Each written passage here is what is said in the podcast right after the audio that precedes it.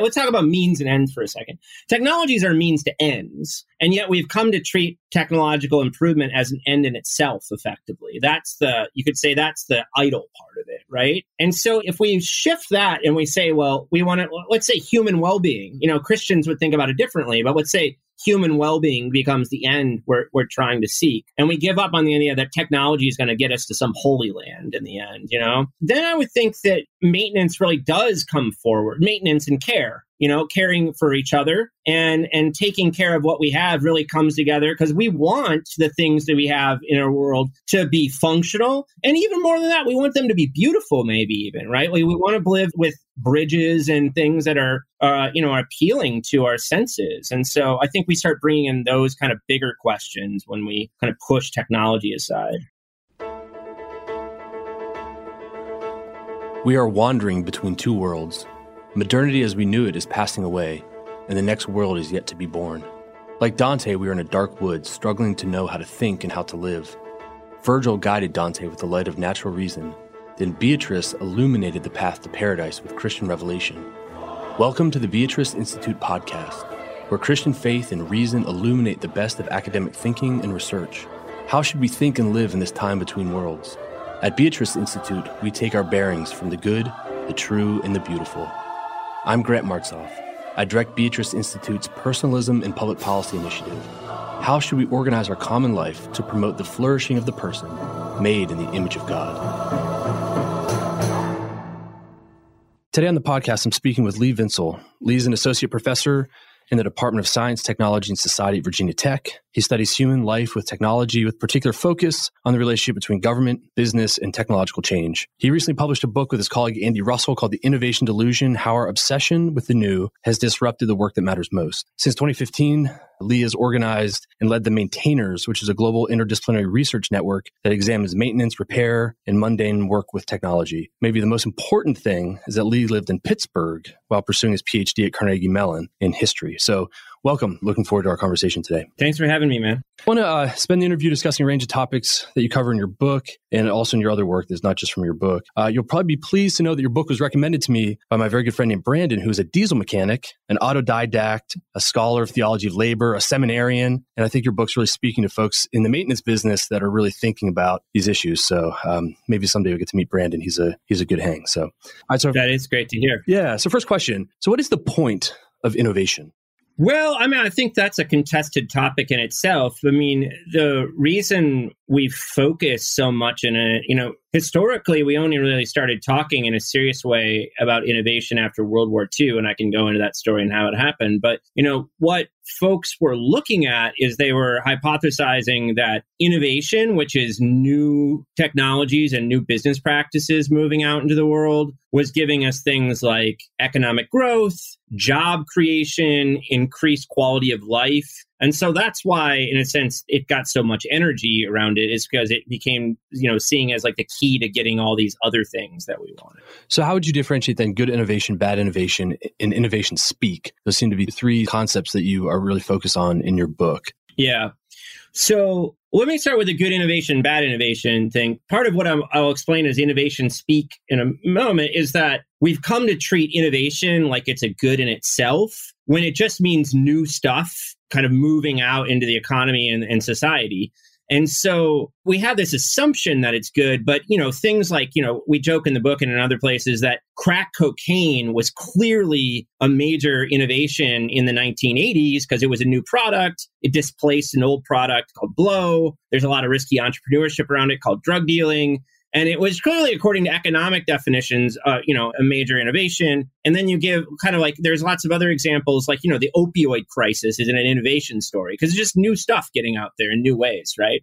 And so that's what, I do think we need to think through the, the difference between good and bad innovation in a more holistic fashion. And then, the way I've come to talk about innovation speak is, let's think about science for a second. So it's easy when we think of science to think about the difference between our theories, our scientific theories of the world and the world. And one reason it's easy to think about that is because we have a bunch of debunked and old scientific theories from before that don't hold up anymore, right?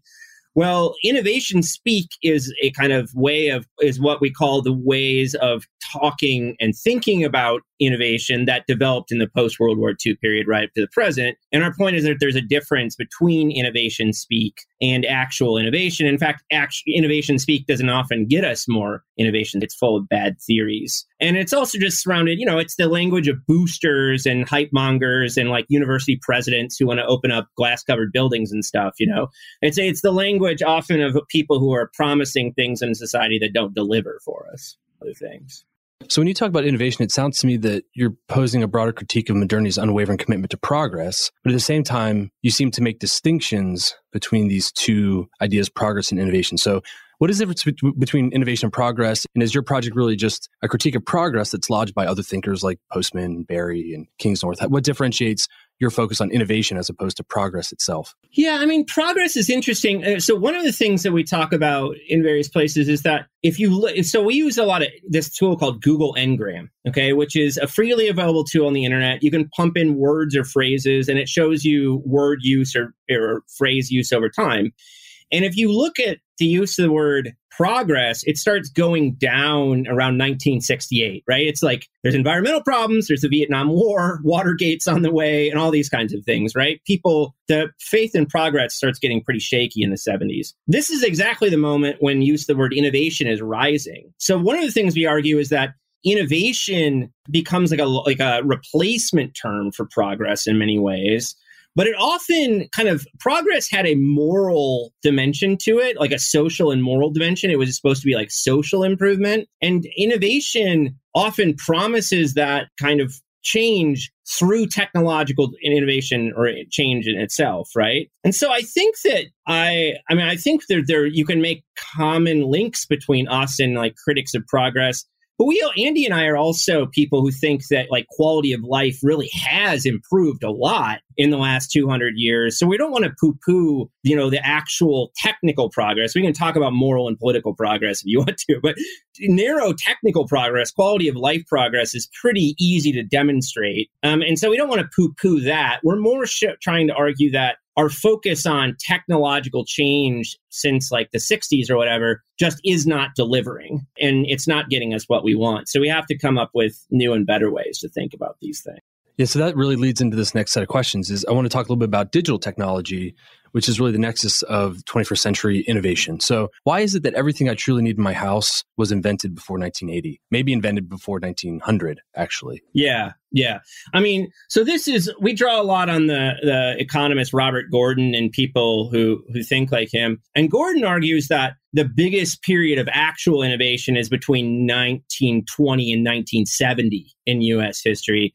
And that contrary to people who are like, oh, technology is changing faster than ever or whatever, you know, in the last decade or two, most of the technologies that we use in on our daily lives were invented in this earlier period and haven't changed that much since 1970. So, I mean, I think you're really putting your finger on it. Like when we talk about innovation today, it's all about digital technologies, but it's not really, digital technology has also been massively overpromised in terms of like quality and life improvements, you know? And yeah, so it draws our attention back to older stuff. So are Amazon, Google, Facebook, and Apple actually innovative? And that's what we hear. Are they actually innovative or is it innovation speak?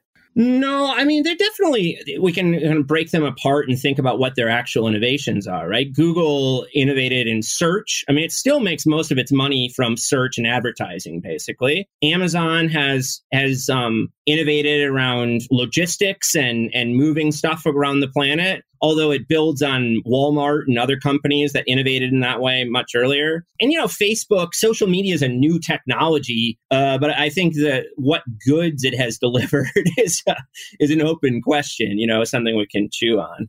So if you're sitting in a room with executives from these companies, what goods would you ask them to deliver? And that kind of goes back to the first question about what is the point of innovation? What are the goods to which you think good innovation would serve? Yeah.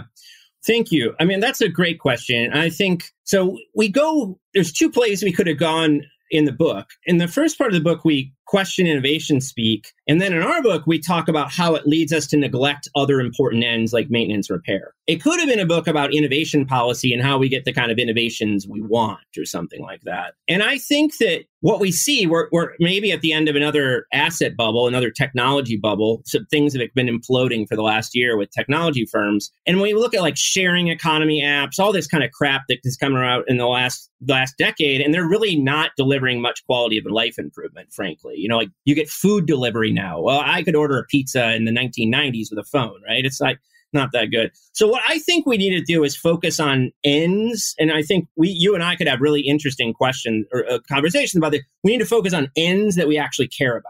And so the two I focus on, I mean, we can talk about climate change and ideas like Green New Deal and stuff like that, but just housing. I mean, we have housing crises all over the nation right now and all many nations around the world.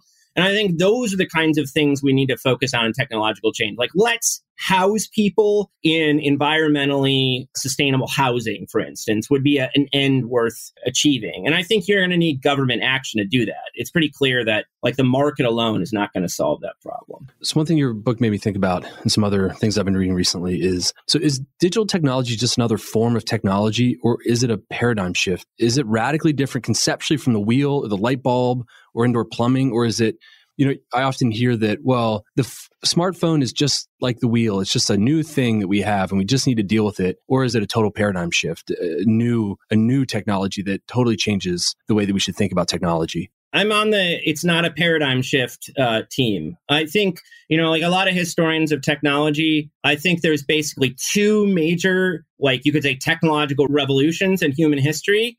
And they are when we settled down and started growing agriculture. That happened a long time ago. That was a big change.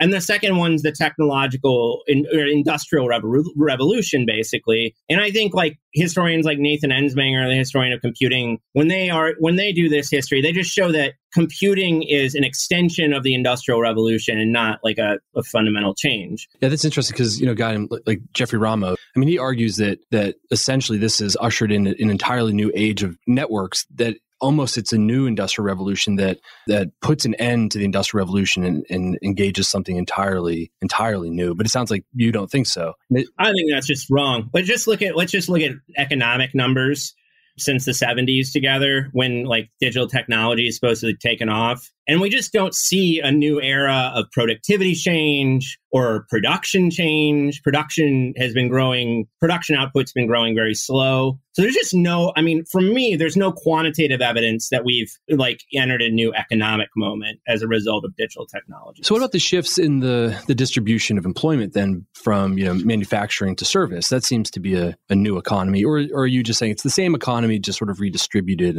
in a way that's new, but not fundamentally disruptive and revolutionary? I mean, the shift to services was already preceded like personal computers and cell phones and stuff like that. It is a change, but it has to do with deindustrialization and globalization and these much larger forces. And I think that digital technology is going to play some role. I mean, we can do like remote work for certain kinds of white collar work. Although, you know, my point with maintainers is, you know, like, let's not forget your diesel mechanic buddy. He can't do remote work, right? Like he needs a shop. So, I mean, there's only so many kinds of forms of labor that are really going to shift as a result of this. And I'm all for it. I mean, you know, if some of my friends would like to live on the side of a mountain in West Virginia and do their tech work, and I say amen to that. I mean, that sounds like a beautiful life, right? So I'm up for those improvements. I just think we should not overestimate their impacts or their overall impacts. So I want to read a quote from an essay called The Cross and the Machine by Paul Kingsnorth. I don't know if you've been reading Kingsnorth or not, but you know he has some similar critiques that you have in your book. So here's what he says. So dig in for long enough and you see that something like climate change or mass extinction is not a problem to be solved through politics or science, but the manifestation of a deep spiritual malaise. So for Kingsnorth, climate change is really the sign of a deeper spiritual issue that's rooted in our worship of progress. So I'm wondering, to what extent do you think modernity's fixation with innovation is a spiritual issue before it's political or scientific or technological? Well, that's a deep question. I would answer it two ways. I think that, you know, a lot of the problems, and this is especially true of climate change, we just didn't know what we were getting ourselves into when we started up the modern technological, you know, world that we started building up, and was, you know, it was honestly mostly on track before we even knew climate change was a real problem, right? So it's like we became aware of a deeper thing. But I think that where I connect with Kingsnorth is I just don't think that like technological solutionist folks who want to solve climate change purely through technological change are, you know, I don't think they can do it, honestly, you know? And so that does... The way it's a spiritual question is because you've got to imagine a future where Americans decide to consume less, you know, as a society. And that, to me, that connects to like Aquinas and all kinds of, you know, Christian theologians and Asian, Buddhist thinkers and all kinds of people. Like, but that's a spiritual issue to tangle with, is how do we choose to consume less? Right. And Kingsnorth's, one of his big points is that, you know, every culture needs someone on the throne, right? And it was God, and now we've replaced it with progress. And when I read your work, it seems, again, you seem to use innovation very similarly to the way that Kingsnorth talks about progress. So instead of God... Yeah, or throne, growth. Right, growth, exactly, yeah.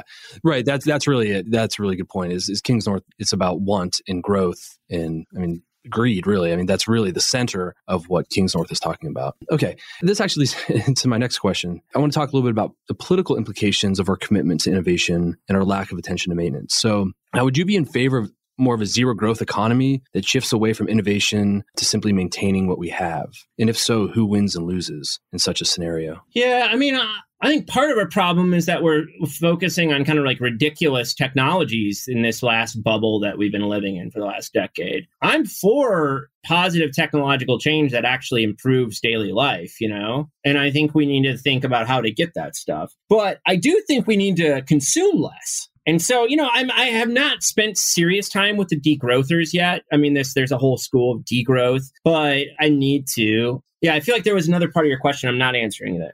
Right. So if we do commit to a degrowth model, who wins and loses? You know, my first thought is, well, if we degrow, you know, then maybe the laptop class loses because we no longer, you know, they're sort of the engine of innovation.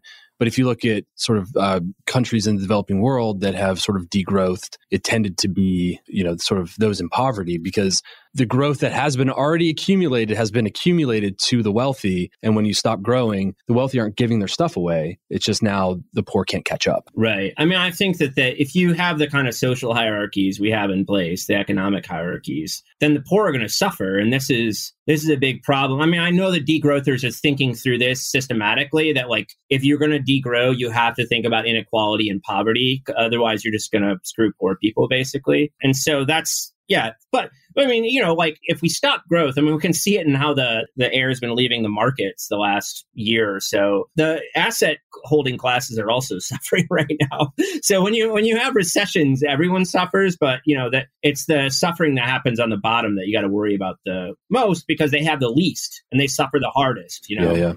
Yeah. So to what extent might the emergence of 21st century populism be driven by our fixation with innovation?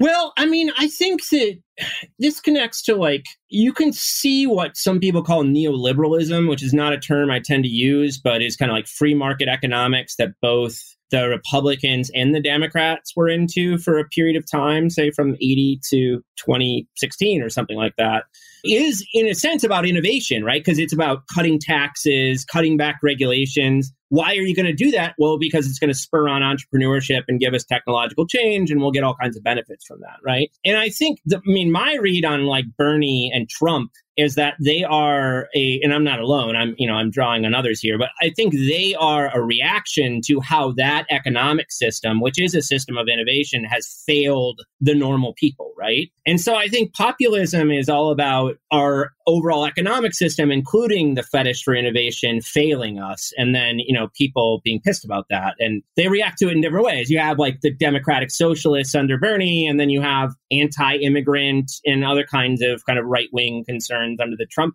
forces. But I still think, you know, I believe that there are you know, similar causes to both of those things. Right. Although, you know, these sort of ideologies, it's not a line, it's a circle, right?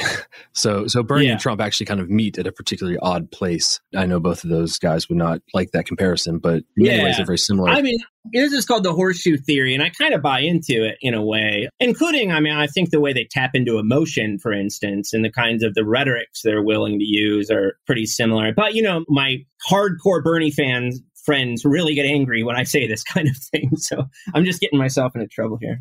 All right. So I'm acutely aware, here I am at the University of Pittsburgh, that higher education is complicit in the promotion expansion of this innovation delusion. So how has your study of innovation changed the way you teach? Well, the way I have a class called Innovation in Context, which is not about maintenance. I mean, I bring maintenance in, but it really is about innovation. And the first half of that class, I arrange around myths about innovation that are out there in our culture. So, for instance, the idea that like small businesses give us, you know, and startups give us most of our innovation. That's just not true. And so I really, you know, I'm kind of old school. I do raise political and moral questions for my students and ethical. We deal with ethical quandaries, but I really try to have them understand what we know about innovation and how we get it. And it turns out that when you do that work, all the innovation speak, you know, ideas about how to get it, like building glass covered buildings on campuses or whatever that we like to do in higher ed, they just don't turn out to produce actual innovation. They're just we've been misled by our leaders. So that's kind of how I really try to give students a sense of the world around them. I'm old school in that way. I'm like, I want to teach them how the world works. And then for me, you know, I'm, you know, like we call, you know, there's a kind of critique of creating safe spaces.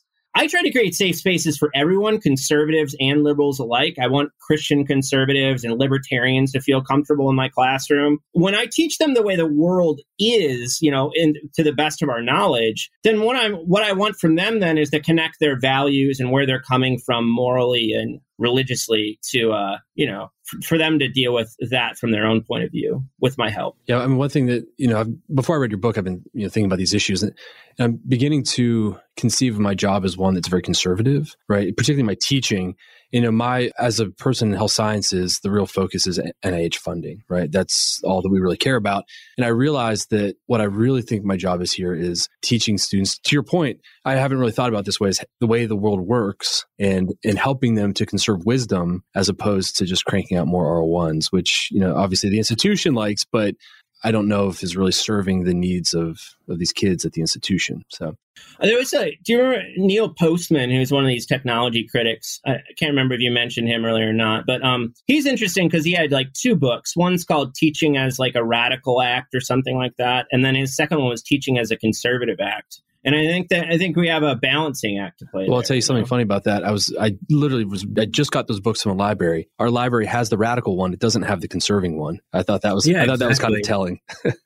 Yeah. So are you encouraging your children to go to college? Thank you for asking that question. We talk about college, but I also talk to them about the trades a lot. And my wife and I have even played with the idea of like not insisting, but very much encouraging them to get a trade degree at the junior college, maybe in high school or something like that, like either plumbing or electricity, you know, becoming an electrician. Because what I want them to understand is that you can have a solid middle class life and not go to college. And that we, you know, I would love it if they went to college and studied philosophy or theology or whatever and thought, but like, I want them to go for the right reasons and not the wrong ones. We've seriously overpromised college as a path to a career, unfortunately. Well, you might find interesting, I don't know if you've been following this at all, but Franciscan University in Steubenville, I don't know if you know Franciscan, but it's a small, faithful Catholic college. And some of the faculty there just started something called I'm going to get the name wrong, but the College of St. Joseph the Worker. And you actually, when you graduate, so the way that it's structured is you get a bachelor's degree in Catholic studies, but at the same time, you learn a trade and you have an apprenticeship with a contractor in Steubenville who's a Catholic.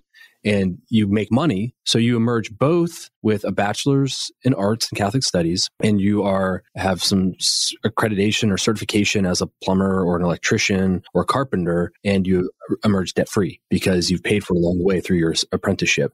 And I'm seeing these models emerge quite a bit, and a lot of them are sort of grounded in Catholic thinkers. There's one in New Mexico called Kateri College or something like this. And I wonder, do you see this as a movement that's happening outside of my own little sort of Catholic bubble?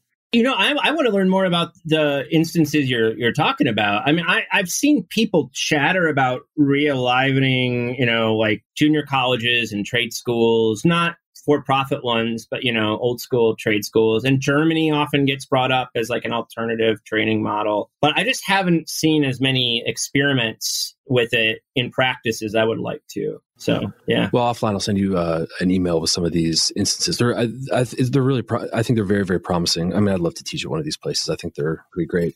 So who benefits from STEM education? The NSF? I don't know. I mean, I was just having, I just had breakfast for the first time with this engineer and businessman and journalist named Bob Charette, who wrote at IEEE Spectrum. It was his title is like something like the STEM crisis myth. It's from 2012 or 2013, and I think it's, you know, the whole idea that STEM, there's a crisis in STEM and we need more STEM majors or whatever, right? Is largely a creation of the National Science Foundation and has to do, you know, in part with getting more grad students into R1s and elite research universities to do like work for free, basically, you know. And I think that, you know, I think our economy hasn't benefited from STEM. I think the people who get STEM degrees are often not well served by the hype around that. I really think it's kind of elites and the science interest group that benefit the most. And that's one of the things, another thing I teach in that innovation class. I'm like, when you hear researchers asking, you know, saying, well, what we need is more research, federal research funding. Like, you got to understand that these groups, the National Academy of Science, the NSF, these are interest groups, like pushing for rents, just like any other interest group. The first question is always cui bono, right? Who benefits? Yeah, exactly. So some of my friends who teach in the English department have stopped taking graduate students, PhD students, because they know it's immoral at this point. You know, I mean, I think getting a PhD in English is worth doing for its own sake, but not for the sake of the belief that you're going to get a job, right? Do you think that sort of STEM educators should begin feeling the same way? Are they setting people up not to have jobs and to overpromise? Yeah, I mean, I think that I would want to really look at the numbers to think through that. But I would start with, like, I'll just say this out loud. I mean, I think that programs like my own should probably wind down over time. I just think, like, in humanities and social sciences, we really need to start closing programs. And unless something like very compelling happened, I don't think I'm going to be taking more grad students who are looking at the academic job market in the United States. I just think that's like immoral, basically. And I think what we would want to go into STEM numbers and really kind of bring those down too. Although I think we do need important kinds of research. So the question is, like, how do we create new institutions to do that kind of work? And I don't think that's obvious. You know, like, I think that it takes thought. So you say winding down your sort of program from a PhD graduate school perspective or even undergraduate, because I would imagine that what you're teaching is worth knowing, again, for its own sake. Yeah.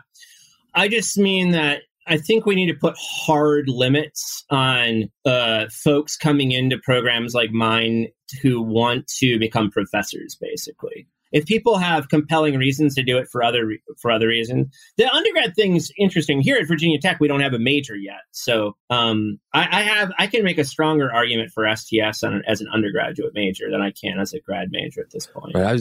So most of my research, at least the stuff that I get funded, is related to nurse practitioners, and that's if there's a growth industry, it's obviously the healthcare system. Actually, to be honest with you, if there's a growth industry, it's not nurse practitioners, it's home health aides, right? That's the real growth industry, and which is a problem. Right, exactly, which we're going to get to in a little bit.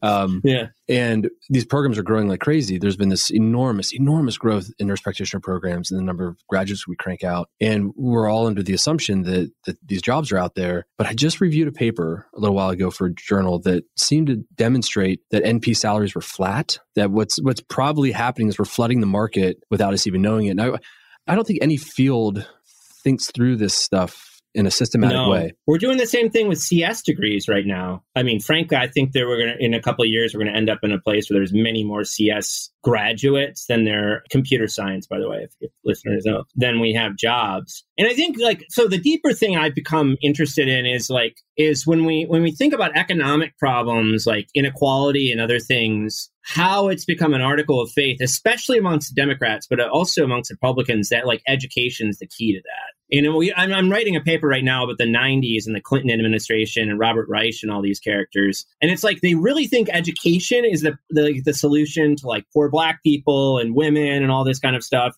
And then what you see is by 2005 or right around there is that, you know, the wages that college graduates are bringing in stagnate and then actually start going down. And it's because you're just turning out all these college grads, but you're not actually creating more work. Right. And so if you're not dealing with the lack of work, you're really not dealing with the problem. And the interesting point that you make in your book, too, is we think that computer science is somehow sort of a fancy, innovative field, but it's actually a maintenance field. So if you're going to be, working in an IT department, I know those aren't exactly people that have computer science degrees, but I'm sure some of them do this. You might as well be working as a plumber. Yep. You might as well be working as a plumber. And also we need to redo, since so much of IT, computer work is not, you do not need a CS degree. We really need to create more kind of working class, training programs in junior colleges and stuff. We just needed to rethink that. So. Yeah, that's all really interesting. So I want to talk a little bit about, we haven't even really spoken about what's the real focus of your book and then the organization that you started, The Maintainers, which is maintenance. So talk a little bit about that and maybe within the context of what I think is the biggest sign of America's lack of attention and maintenance, which is our physical infrastructure, right? So why is it important to my city leaders that I have Wi-Fi on the city bus? I noticed that the other day. I didn't know we had this, but I was sitting there. I just dropped my kids off somewhere and I just sent out an email. I'm like, I wonder, because I was in New York and everyone, they're advertising their Wi-Fi. And lo and behold, my city bus has Wi-Fi. Why do city leaders care that we have Wi-Fi on the bus? Yeah, I mean, I think it's the Transit Center in New York, that is a public transit advocacy group. I mean, they work in New York, but they also do public transit advocacy all throughout the nation. They've done studies that show that leaders think that, city leaders think that you need to add bells and whistles to transit to get people to use it. So it's partly an inducement. Well, we have Wi-Fi on our bus, right? So now you can do work on the way to work or whatever. But what the Transit Center has found repeatedly is that people just want service that works, runs on time, and doesn't break down and just operates really effectively. And they don't need all these bells and whistles. So I think that's for me is a beautiful example of how nifty innovations become honey or something for these leaders, when really the people mostly just want functioning stuff in their lives. So, another great example in our city is, so I'm a bicyclist. I bike to work from time to time. And they put in these traffic circles on our street where, they're supposed to slow the flow of traffic and be really great for bicyclists. It's not quite clear to me how that works. You go down the street, all these amazing traffic circles that they just put in. And then you turn left on East Liberty Boulevard and the bike lane is just riddled with potholes. Right? Right.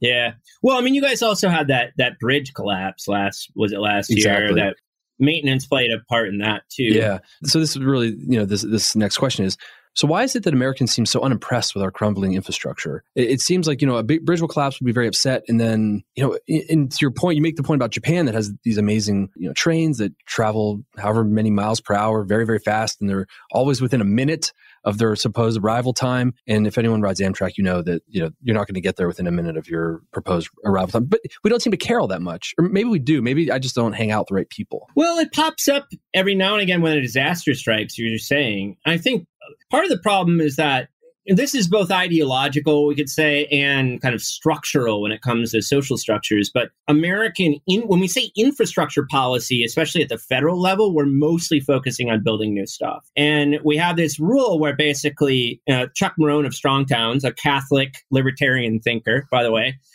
has done pretty good analysis of how federal infrastructure policy basically encourages localities to build new things. But then the localities are promising to deal with maintenance in perpetuity, and they don't have the tax bases to deal with them, right? So, I mean, I think that there's very deep ideological and structural issues that force us to building new things, but not taking care of what we have. And to do that, you'd really have to rethink federal policy, I think. And that's part of what we say in the book, is that we really need to think about maintenance more than building more. Well, so, okay, so this is literally the next question. You're like teeing up every single question. This is great. So in November of last year, Joe Biden signed a $1 trillion infrastructure bill. Is this going to do the trick? No. Why not? Unfortunately, I mean, because it's so much of it's like pork and building new stuff. And it's not a maintenance-centered bill, you know? And that's the other thing. I forgot to mention pork earlier, but like when we look at, you know, like what these policies turn into, it's just like a grab bag for all the legislatures from all over the nation, you know? It's like, well, what am I going to get out of it, basically, you know? So, yeah, what are the political conditions that might move us towards some sort of reasonable infrastructure plan? Yeah, I mean, I think that... So we talk a bit about this when we talk about solutions near the end of the book. And, you know, I think there's a lot more to say here. But I think, for instance, this is, I think, a place where progressives and conservatives would come together. Because I think one of the things you want to do is start counting all the infrastructure that localities possess as liabilities. And so when they apply for, you know, more infrastructure spending, they should have it down, like how much liabilities they have of the books. We could create standards for like what's reasonable, like liabilities versus tax bases, and just build standards, you know, for saying like you can only have so much liability unless, you know, we decide like, oh, you're a very poor place that we needed to help federally or something like that, you know? And so I think that both conservatives and progressives should be on board with that kind of shift in thinking, which is just like, you know, like, let's think about our debts. Right? It's very classic. You know, we could draw on lots of theologians here to think about that issue, like think about our sins and debts and work on those first, you know? Yeah, so it's, those are some political conditions that might lead us to sort of smarter infrastructure maintenance. But what are the cultural conditions? Under what cultural conditions might the West, the United States, move towards a prioritization of maintenance above innovation? What would have to change about our imaginations and the way that we sort of conceive of ourselves in the future?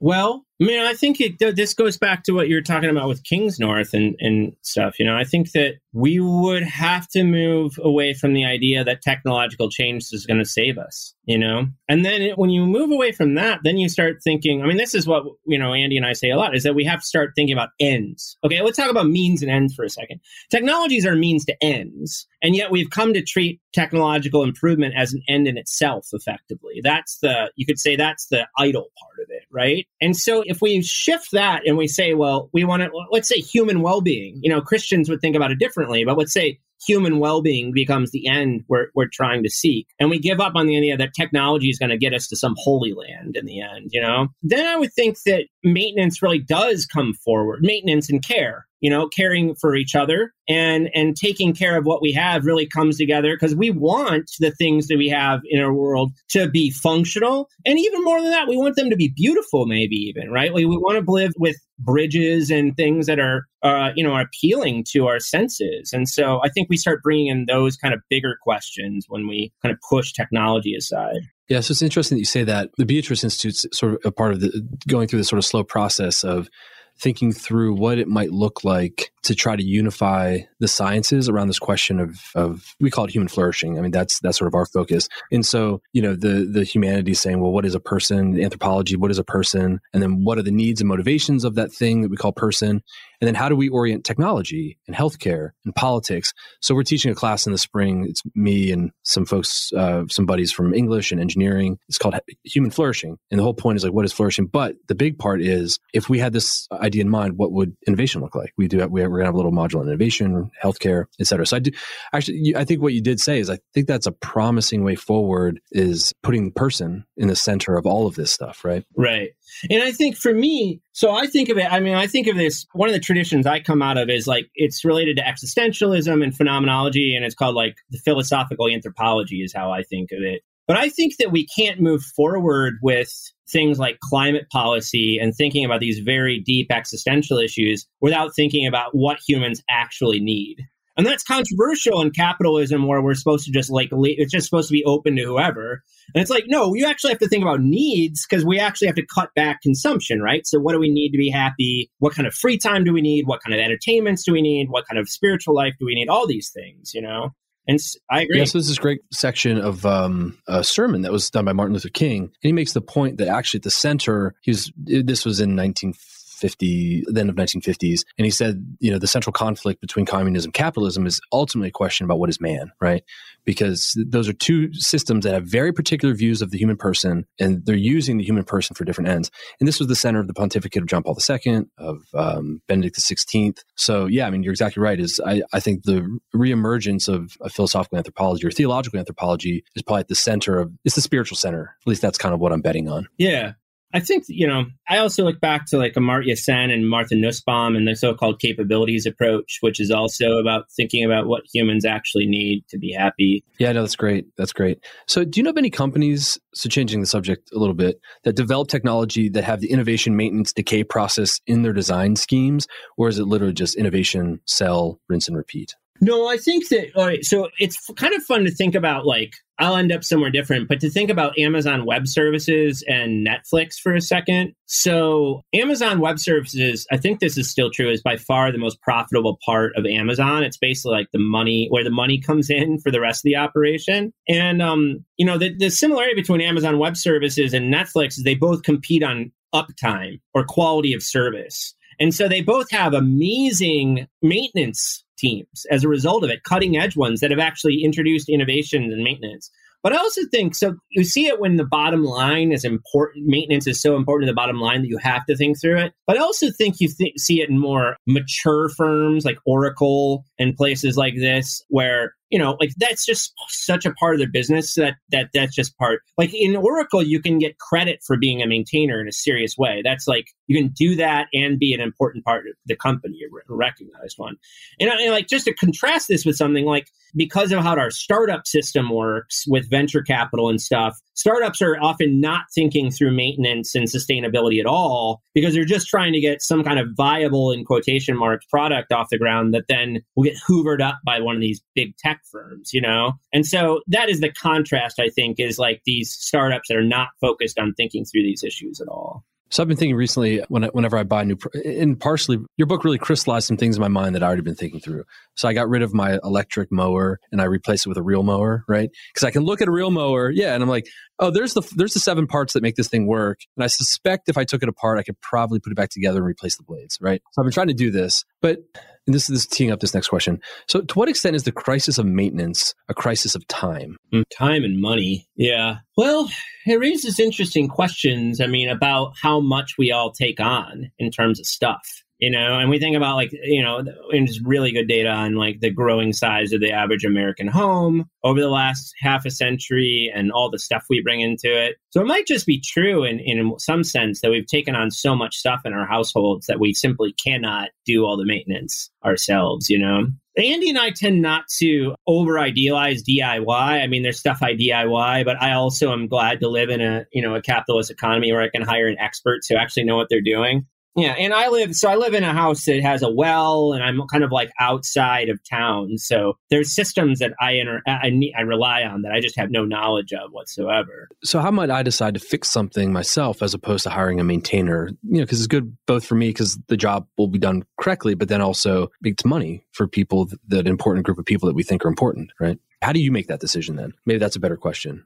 Yeah, I mean, I think it's about a bunch of things. I mean, some of it, I think I actually enjoy some maintenance work, right? So if it's something that's going to give me pleasure or give my family, there's things like, you know, you homeschool your kids. I think about, you know, rearing my children appropriately. And so there's projects worth taking on because they have bigger ends and values than just getting it done. But then like, you know, I'm a busy guy, you're a busy guy. I mean, there's things that sometimes I need done that it looks pretty implausible that I'm going to do it quickly or properly, you know, like replacing the floor in my basement or whatever. And so, you know, I think it's just, you have to do cost-benefit analysis effectively. The only thing I'll say is that I think that, you know, somewhere my wife and I headed is we hold family meetings. We've kind of gotten out of it the last couple of months, but we try to hold a family meeting on Saturday morning where we look through, you know, what we're going to eat that week, but also things like where maintenance is at and where budgets are at.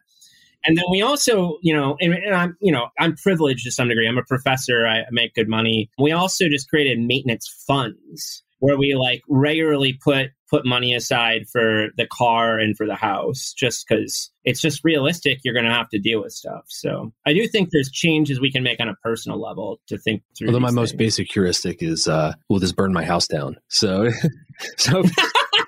dude, I think that's, I have, yeah, I don't exactly mess with electricity. Yeah. And it's because, you know, I I don't mess with my well. Yeah, right. So actually, those are my two heuristics. Yeah. I can burn my house down or flood my house. And then if the answer is yes, I try not to do it. All right. So I do want to talk a little bit about this connection between sustainability and maintenance. There's this deep irony that I see among sort of political and business elites that speak incessantly about sustainability, but nothing about maintenance. Is that just talk about that deep irony? I find it totally ironic. Yeah, it is ironic in a number of ways. I mean, the first thing is that poorly maintained systems use more energy, right? So just on on that level, if we don't take care of our things, we're being less sustainable. And then the other thing is that we already see this happening in some places with solar arrays and stuff. We can adopt a bunch of new stuff into the world and not think through the maintenance of it. And just, you know, it will fail on us eventually. And the third thing is that, and this ties more to not just the climate, but other kinds of environmental issues around there's a notion of the circular economy, which is that we just have to keep our things alive for longer.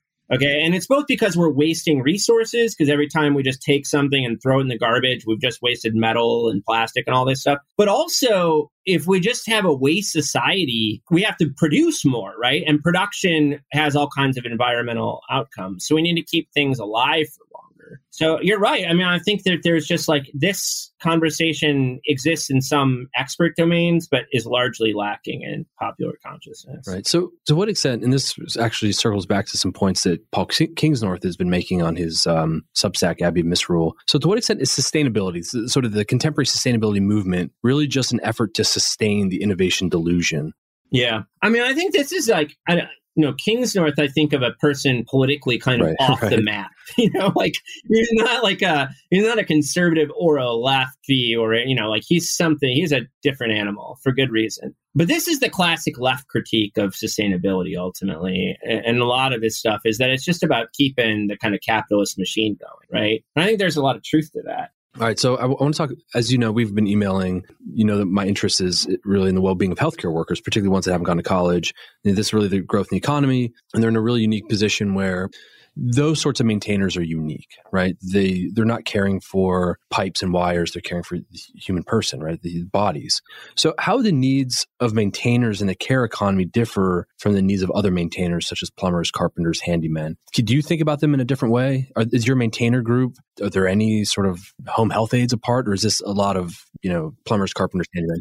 No, we include care work under our definition of maintenance, and we do that for a number of reasons, but I think that one difference is, when we were talking about the trades earlier, you can make pretty good money as a plumber or an HVAC person, or home healthcare work and these other, service care jobs that have grown up in the past couple of decades just pay terribly low. There's a lot of burnout. They often don't have healthcare and other kinds of things, and they get sick.